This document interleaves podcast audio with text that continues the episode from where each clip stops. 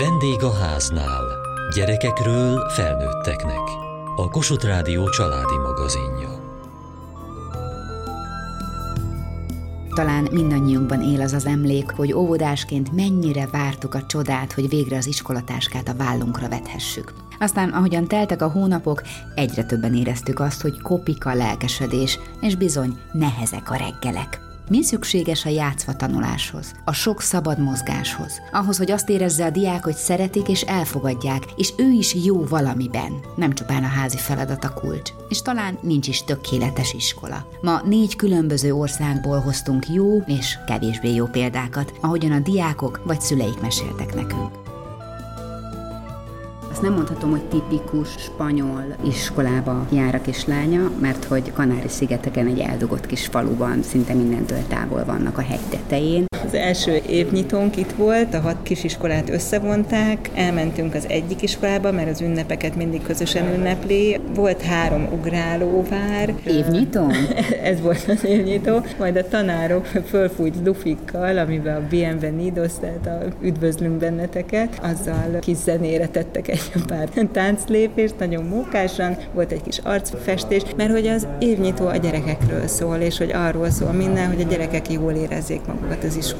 És az a férfi, a testnevelés tanár, aki így összefogja ezt a hat iskolát, első évnyitón elnyerte a szívemet azzal, amikor az egyik kisfiú, aki beszélt hozzá, és ő pedig letérdelt elé, hogy szemtől szembe tudjon vele kommunikálni, hogy itt vagyok veled, figyelek rád, hallgatlak. Na hát engem nagyon meghatott ez a jelenet. De mégis mi a legérzékelhető különbség a hazai viszonyokhoz képest? Minden más. Falusi iskolák rendszerébe tartozik, hat iskola tartozik ugye a környező tartományokból oda, és mindegyiknek jellemző, hogy egy vagy két osztály van csak az egész iskolában, amiben maximum 15 fő fér el, ráadásul az ovival együtt. Tehát ez a 12 fő, ez úgy néz ki, hogy háromtól 12 éves korig tart a rendszer. Na de hogy lehet ennyire differenciáltan fenntartani a gyerekek érdeklődését? Ez bennem is felmerült, egy darab állandó tanító felel ezért a 12 kis emberkért, és aztán vannak, én csak vándortanároknak hívom őket, hat iskola között van órarendjük, és mindig jönnek az iskolába. Itt a testnevelés tanár, ének, stb. És van, amikor mondjuk a kicsikkel foglalkozik a tanítónéni, és a nagyoknak van énekzene órájuk, és akkor van, amikor fordítva. De akkor nincs olyan nagyon sokféle tantárgy ezek szerint, hanem nagyobb halmazokban kell elképzelni a tanultakat? Mivel ennyire kevesen vannak, a tanítónének van annyi energiája, hogy mindenkire individuálisan készült. Tankönyvek sincsenek?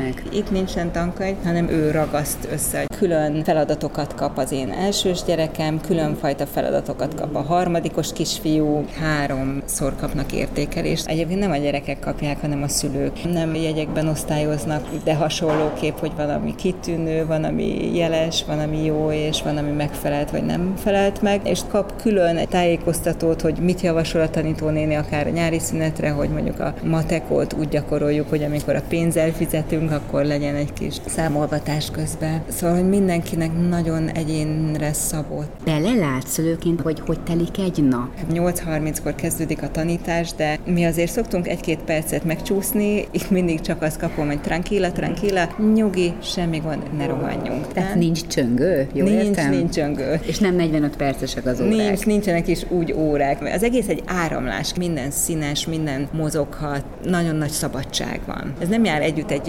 fegyelmezetlenséggel, csak puhább keretekkel. Kis létszám a kulcs, vagy a pedagógusok leterheltsége? Nyilván az, hogy ott a tanárok a legmegbecsültebb tagja a társadalomnak, kb. 2000 eurót keresnek, és ők keresnek a legjobban. Spanyolországban a gyerekek nagyon-nagyon szeretve és megbecsülve vannak.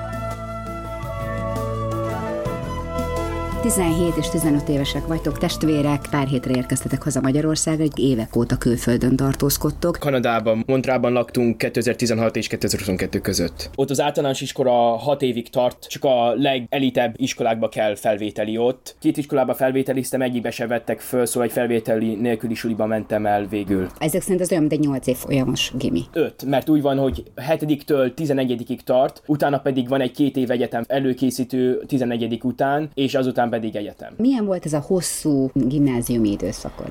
Az órarend az eléggé különleges volt, tudományóra az egybe volt, nem volt külön biológia, kémia és fizika. Évfolyamon belül nem csinálnak teljes osztályokat, hanem különböző tantárgyakhoz különböző osztályok vannak, mert például van emelt szintű matek, és az én iskolámban kellett zene, színészóra és rajzóra között választani. Te nyolc évesen érkeztél Kanadába, akkor neked nem volt rögtön felvételizés. Nem. Milyen egy általános iskola Kanadában? Hát én két tannyelvű iskolába jártam, angol-francia, mondjuk jó részt angol volt. Az első pár év az a francia nyelv megtanulásáról szólt. Aztán hatodik van, az év elején volt a felvételi. A felvételi az matek, angol, francia legtöbb helyen. Sikerült? Egybe sikerült. Te gimnáziumod mennyiben más, mint a bátyádé? Magukat plantárgyak azok ugyanazok voltak. Nálunk az volt, hogy kipróbáltuk a színészkedést, zenét, rajzot. Ez hány óra számot jelent egy héten? Úgy működött az órarend. Az én iskolámban 9 napi ciklus, a testvérem iskolájában 7 napi ciklus volt. Hogyha mondjuk egy hétfű szünnap, akkor az csak átolódik a következő napra. És mi történik a 9.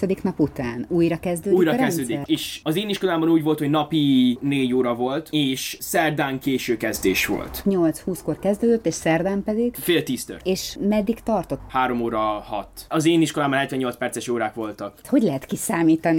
Úgy volt, hogy 8.20-tól 8.30-ig volt egy ilyen osztályfőnöki 10 perc, utána 4 perc múlva kezdődött az első óra, ami 78 percig tartott, és utána 10 perc szünetek voltak az órák között. 78 perc azt tanulással töltöttétek. A 40. percben már nagyon zsizsegés van. Emlékeim szerint az osztálytermekben hogy bírtátok ezt ilyen sokáig? Nagyon sokan nem bírták, és eléggé nagy probléma volt, hogy nem volt rendes fegyelem. Nagyon sok volt óra közben, amikor állt az óra, mert túl sokan beszélgettek. Gondolom ez részben az oka, hogy ilyen hosszúak voltak az órák. Másik gimibe jártál Kanadában, de nálatok sem 45 percesek az órák. Nálunk az volt, hogy naponta 6-50 perces óra volt. Alapvetően frontálisak az órák, tehát a tábla előtt a tanár magyarázt, ti jegyzeteltek, jelentkeztek. Ilyen szempontból nincs különbség, ami nem tudom, mennyire különleges. Kevekben volt egy törvény, ami bevezett, hogy az összes tanterembe kerüljön okostábla. És azt ki is használták? Igen, igen, rengeteget használták. És ilyenkor elővettétek a telefont, és annak segítségével Telefonokat nem volt szabad használni. Vittük munka hátizsákot, és a telefon benne lehetett órán, ha nem vettük ki.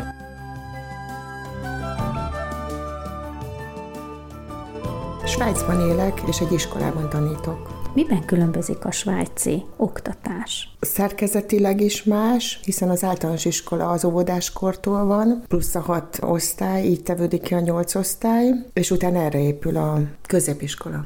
Hány éves kortól kezdenek tanulni akkor a gyerekek? Az óvodában két osztály van, tehát én azt hiszem, hogy öt éves kortól, és akkor két év kötelező óvoda van, és úgy kerülnek a gyerekek egytől hatig. Ott is meg van különböztetve a hat osztály alsó tagozatra, és van ott is egy magasabb szint, tehát Unter és Mittelstufe. Mekkorák az osztályok? Általánosságban mondható, hogy talán 20 fő körül meg szokott ez állni. Indítanak szükség esetén 10-11 fővel is osztályt, amit időközben mindig feltöltenek. És hány tanár foglalkozik a gyerekekkel mondjuk egy alsó tagozatban? Jellemzően nem dolgoznak a pedagógusok 100%-ban, 40-60, a fiatalok inkább 80-100%-ban, de egy alsós osztályban simán két-három főállású pedagógus is alkotja az osztálytanítói állást. És milyen tantárgyaik vannak hasonlóan, mint a magyar iskolákban? Igen, többnyire hasonló, annyi különbséggel, ugye, hogy az ország több nyelvű, és hamarabb kezdenek el a gyerekek idegen nyelvet tanulni. Ugye Svájcban hivatalosan a német-svájci részen, ugye a francia és az olasz már másodnyelvnek számít, amellett, hogy angolul mindenképpen kell tudni a gyerekeknek, hiszen ugye egy világnyelv. Ezért azt jelenti, hogy például német-svájcban általában harmadik osztálytól tanulnak a gyerekek vagy angolt, vagy franciát, de mindenképpen legalább három nyelven beszélnek a svájci gyermekek. A német-svájci területen németül beszélnek? Tehát, hogyha valaki esetleg németül beszél, akkor mindent meg tud érteni? Ugye a svájci német az nagyon különbözik. Sokszor nem csak szókincsben, hanem akár grammatikai eltérések is vannak. A németet a gyerekek ugyanúgy tanulják, mint kvázi egy idegen nyelvet, hiszen hógtojcsul a gyerekeknek kell tanulniuk. Ez azért nagyon sok nyelv egyszerre. Nem keverik a gyerekek, hiszen itt most már lassan négy nyelvről beszélünk. Hát ezt nem tudom megmondani, hogy keverik-e vagy sem, de nem okoz náluk egy-egy grammatika problémát. Tehát nagyon nyitottak a különböző nyelvi jelenségekre, vagy kulturális különbségekre. Hogy kell ezt elképzelni, hogy ha én eljövök Svájcba,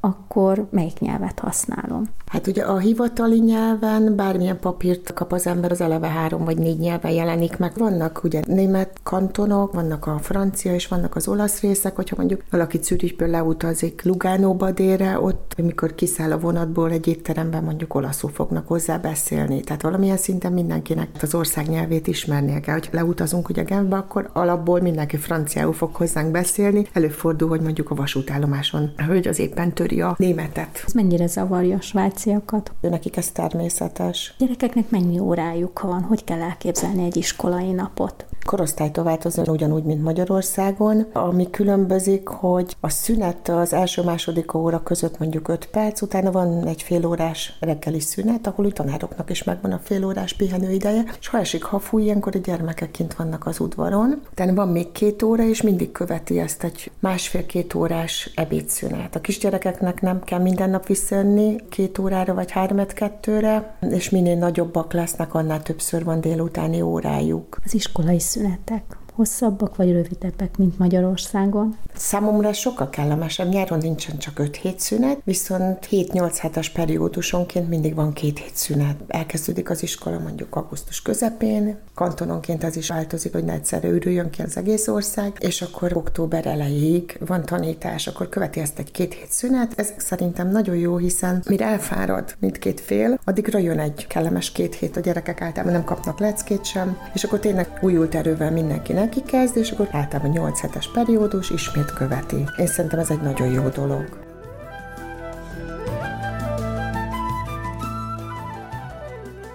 És van, amit nagyon-nagyon ki nem állhattatok? Kanadában ott nem szerettem annyira, hogy egyenruha volt, ink kellett, meg szép nadrág, meg minden. Tehát És ezt komolyan is vették ezek Komolyan szerint? vették. Tehát volt olyan, hogy rám szóltak többször, hogy véletlenül kis része kiment az ingemnek a nadrágból. Szóltak, hogy törjed be, törjed be, hogy És ha nem tűrted be, akkor mi történt? akkor simán adhat bennül és fél óráig. És fél óráig ül a kispadon és gondolkodik? Szerintem dolgozol is valamennyi. Nem voltam ott, tehát én Tehát nem... te nem voltál büntiben? Nem voltam büntiben. Mindig be volt tűrve az ing. De, de annyira sokan nem voltak büntőbe egyébként. Nálunk a büntetés az 45 perc volt iskola után. Úgy hívtak, hogy detentionben kell maradni az iskolában 45 percig iskola után. És ha vár a nagymama a sarkon, akkor 45 percet várnak rád? Tulajdonképpen igen. Kaphatsz kibúvást, de akkor a következő napon be kell pótolni. És hogy a lóksz anélkül, hogy előre megmondanád, akkor utána kettőt kell teljesítened, és hogy a kétszer is lóksz, utána pedig egy ilyen in-school suspension kapsz, ami azt jelenti, hogy bezárnak téged egy szobába egy egész napig. Ez Kanada. De azt hallottam, hogy Nagy-Britanniában is ilyesmink vannak. És volt, aki tényleg egy teljes napot egy bezárt teremben töltött? Azért annyira nem voltak teljesen bezárva, csak annyi a szabály, hogyha bárhova is kimennek a teremből, akkor egy tanárnak kísérnie kell őket, és nem szabad senkivel találkozni. A nap elején megkapták a munkát, hogy mit kell azon a napon csinálni. Ez fizikai munkát jelentett? Mondjuk Nem, ki nem, nem, fizika, nem, nem fizikai vagy... munkát, hanem úgy értem, hogy mondjuk az órai munkát, amit ki fognak hagyni emiatt. Csinálod a házit, beszélni nem szabad, telefonozni nem szabad, ennyi a szabály. És nyilván van egy felügyelő tanár ott. És ez visszatartó erő? Tehát fegyelmezettebbek tudtok lenni például az órán? Nem működik, de annyit sikerült, hogy utána eléggé féltem a késéstől. Szorongba mentél reggel az Igen, iskolába. igen, igen. Ennyit igen. sikerült elérni. Igen, igen. Szerencsére nem kaptam egyet se, mert az az egyetlen késő 6 perces volt is elnézték.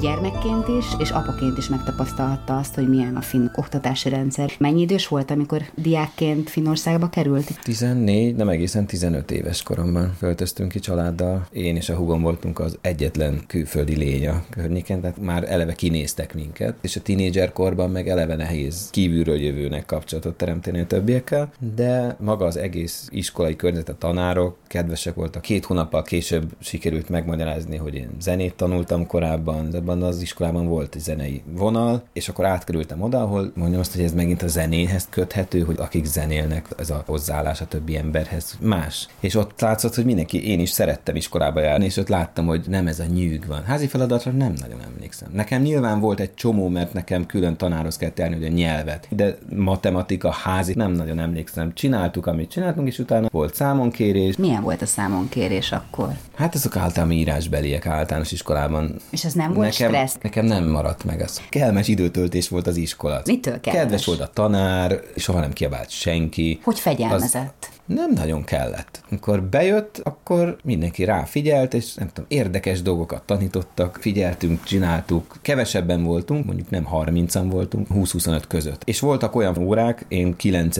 általános iskolába kerültem ott, ott 9 plusz 3 az osztás a 12 évből, és voltak, amikor fele csoport volt csak technika óra, ott lehetett választani például fa vagy fém megbunkálás, meg háztartás, tan, főzni lehetett tanulni, vagy büdzsét csinálni. És utána a gimnáziumban mentem, ott megint teljesen más volt. És most, amikor már van két gyermekes családjával, újra kiköltöztek Finnországba, mennyiben látja másképp? Nincs az a stressz, és ez nem feltétlenül csak az, hogy kap-e házi feladatot, vagy milyen a dolgozat, hanem valahogy a közösség, vagy a minta, az egymással figyelnek, mindenütt a nyitottság, a másság elfogadása, közösen döntenek dolgokról, megkérdezik a gyerekeket, szavazhatnak, megvan, hogy hány olyan nap van egy évben, ahol a gyerekek dönthetik el, hogy mi legyen aznap a program. De amire én emlékszem gimnáziumi időkből is, nem döglöttünk bele abba, hogy tanuljunk. Nagyon könnyen el lehetett végezni. Akkor és nem... mit tanítottak meg mégis minden mellett? Az a szabadság, ezt a 90-es években kezdték el, pont akkoriban, amikor én kikerültem, 95 tájban, vagy kicsit előbb még, a gimnáziumban már 16 évesen, mint az egyetemen össze lehetett válogatni, hogy mit akar az ember tanulni. Ennek talán most jönnek ki pár tíz év után az eredményei, hogy ez most jó döntés volt-e, akkor már rábízni ekkora a tinédzserkorú gyerekekre, hogy majd kiválasztott fiam, hogy mit akarsz tanulni. Akkor valamelyik órán csak két diák volt, másikon Nem, nem azért 40? össz, valahogy ezt összerakták, de igen, volt olyan, például zenevonalra jelentkeztem, zenetagozatra, nekem minimum 12 kurzust kellett a gimnázium alatt elvégezni zenéből. Ezek a kurzusok minimum 5 két hónapos részből állt, két hónapos rész végén egy hét számunkérés, ami nem biztos, hogy minden napra jutott egy-egy, de egy nap egy dolgozat vagy egy vizsga. És 12 vagy több zenei témájú kurzuson megvolt, amellett el lehetett hagyni, nem volt muszáj minden fizika, földrajz, kémia, biológia, hanem ott lehetett válogatni, mert összesen x kreditet kellett összegyűjteni a három év alatt. Ha valaki úgy döntött, hogy nem szereti a fizikát, akkor elképzelhető, hogy három évig nem Én tanult fizikát? Az első, ha nem muszáj,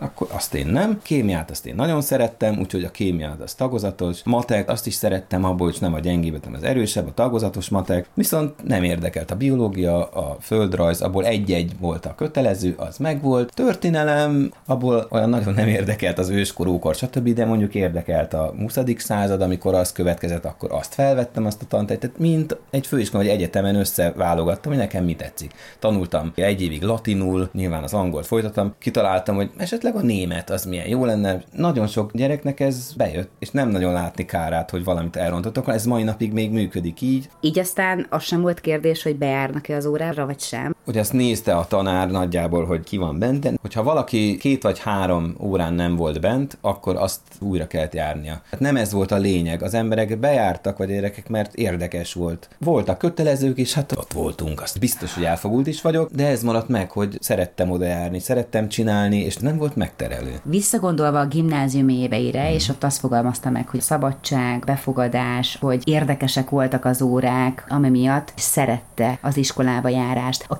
kisfiánál ugyanezek a szempontok, amik szülőként tapasztalt? Vagy mitől motivált még mindig az első éves kisfia? Én azt hiszem, hogy ugyanezek. A gimnáziumhoz annyit hozzátennék, hogy a fiatal felnőtteket felnőttként kezeltek. A fiamnál még nem lehet tudni, lehet, hogy ez csak egy jó sikerült kezdés, de amitől én féltem, hogy neki azért mégiscsak egy sok idegen nyelven, ebből semmit. Egyenrangú partner. Egyrészt a nyelv is segít egy kicsit, mert a finn nyelvben kihalóban van a magázó, de nem használja senki évtizedek óta. Sokkal közvetlenebb az igazgatóval is, hogy lettegezi az ember az igazgatót. De ez nem Nem tiszteletlenség. nem tiszteletlenség, és van egy ilyen egyenrangúság, ami lebont egy gátat, amitől könnyebb ez az egész.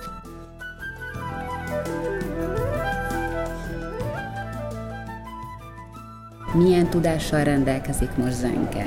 El tudom képzelni, hogy nincs, és talán nem is lesz olyan lexikális tudása. Ez a személyes gondolatom, hogy nem biztos, hogy erre szükség van az internet korában, hanem sokkal inkább a hangsúly az a kreativitásnak a megőrzésén, és akár az emocionális nevelésen van, máshová teszik a hangsúlyt. Viszont nagyon nagy hangsúlyt fektettek arra, hogy a fejben való számolás az nagyon-nagyon megerősödjön. A betűknél például nem jutottunk el az ABC végére, mert még maradt legalább öt betű, de mondta, hogy jó, hát majd jövőre itt folytatjuk. Van, amire viszont erős hangsúlyt fektet az iskola, és abból nem enged? Nagy hagyománya van az egész Kanári-szigeteken a mindenféle ünnepségeknek, tehát ebből nagyon sok vallási ünnepség van, és ezeket is mindig közösen tartják meg, illetve amire nagy hangsúlyt fektetnek, és ez talán összeköthető az ország római katolikus vallásával, és az ottani, nem is a vallás maga, hanem az erkölcsi értékek, az, hogy figyelünk egymásra, az összefogás, az, hogy mindenki számít, hogy egyek vagyunk, és ezért az öregeket is megünnepeltük, a nőket is, a fogyatékkal élőket is, mindenkivel volt kapcsolatuk a gyerekeknek az év során. Azt mondta, hogy talán Zenke kislánya az, az itt töltött évek során nem fogja azt a lexikális tudást magába szippantani, mint ha mondjuk itthon tanulna. De mi az, amiben biztos, hogy olyan értékeket kap, ami ön számára szülőként fontos? Nekem az a fajta szeretet, ami ott jelen van, az, hogy ott véletlenül se bánt meg senki senkit. Akkora összetartás van a gyerekek között, és egy akkora odafigyelés. Van egy alapvető életöröm, egy életigenlés, és a kreativitás nem kell egyformának lenni, nem kell mindenkinek pont ugyanúgy viselkednie, ugyanazt tudnia, hanem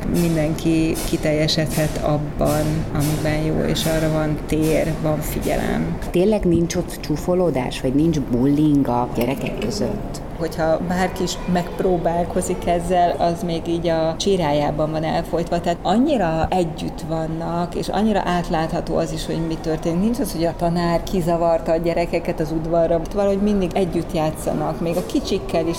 Én is csak tátott szájjal figyelem, hogy ez tud működni. Az iskolából együtt jönnek ki, minden nagynak van egy kicsi párja, aki segít, fogják egymás kezét, és akkor úgy mennek le az iskola